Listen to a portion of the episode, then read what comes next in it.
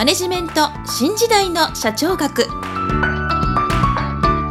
こんにちは。中小企業診断士の六角です。今回はマネジメント新時代社長学の第7回をお届けしたいと思います。今回のテーマはマネジメント層の構造についてお話ししたいと思います。もし私の著書図解でわかる経営の基本一番最初に読む本をお持ちの方は18ページ第1章第4節経営を担う会社の機関とは1および20ページ第1章第5節経営を担う会社の機関とは2をご覧いただきたいと思います。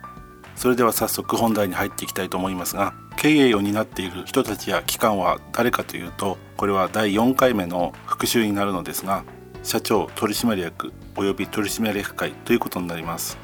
ちなみに株式会社における株主は株主総会を通して会社の方針などについて意見を述べたりする機会がありますので株主も経営に関わっているというように考えることができますが比重としては経営者がほとんどになっていると言えると思います。また経営者の特徴の一つとして取締役などは株主から承認を受けて就任するわけですが取締役などの役割の一つは意思決定を行うということになります。会社の最終的な意思決定は株主総会によって行われますが日常的な意思決定は取締役が担っているということです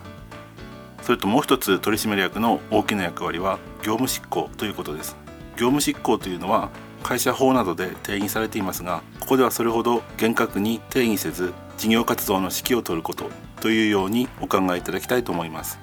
ちなみに話がそれますが日本の会社法では取締役の役割は業務執行と監督というように書かれていますがこれは取締役が意思決定を行う役割を担っていないということではありません。会社法の書かれている観点は法律上の権限について書かれていますのでここでは取締役の主な役割は意思決定と業務執行があるということでお話を進めていきたいと思います。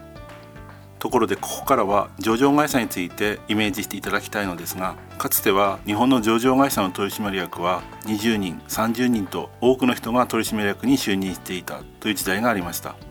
取締役のもともとの役割というのは株主から委任をされて業務執行や意思決定を行うということなのですが実態としては従業員を取締役に昇格させてモチベーションを高めようという狙いもあったことから取締役が20人以上もいる会社は珍しくありませんでした。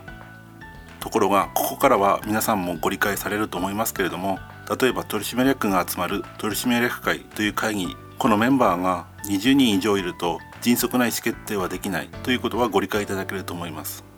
そこで公式な組織ではないのですが取締役のうちの一部のメンバーいわゆる役付きメンバーですね。役付きメンバーというのは社長会長副社長専務取締役常務取締役こういった取締役のうちでも定席に位置する数名の取締役が集まって実質的な意思決定を行う会社は珍しくありませんでした。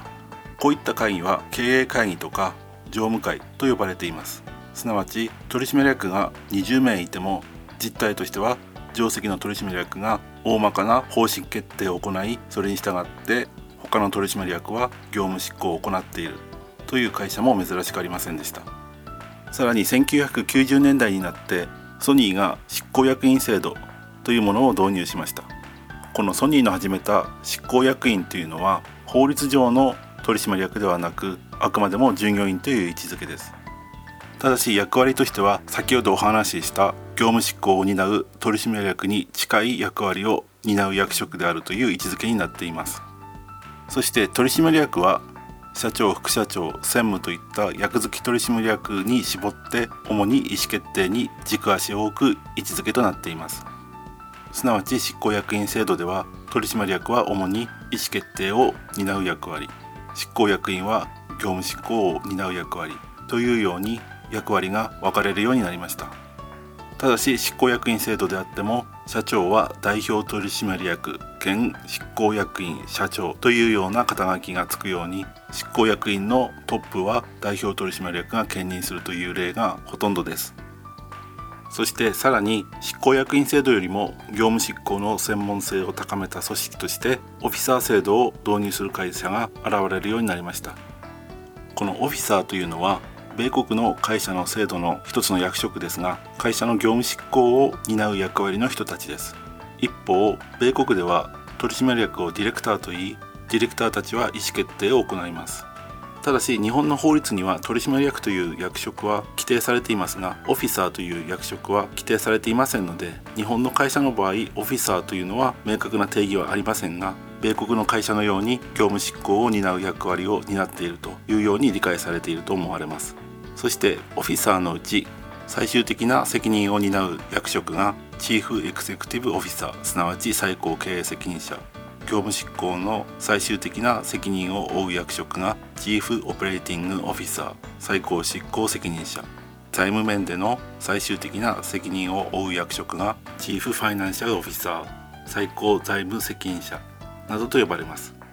ちなみに2003年に商法が改正され委員会等設置会社という制度が導入されました。それは現在の会社法の指名委員会と設置会社となって引き継がれていますが指名委員会と設置会社では取締役は意思決定を主に担う役割執行役は業務執行を主に担う役割となっており取締役は米国の会社におけるディレクター執行役は米国の会社におけるオフィサーに近い役割となっています。この指名委員会と設置会社の執行役と先ほど説明した執行役員制度は執行役と執行役員は役割としては類似していますが法律上の位置づけが異なります。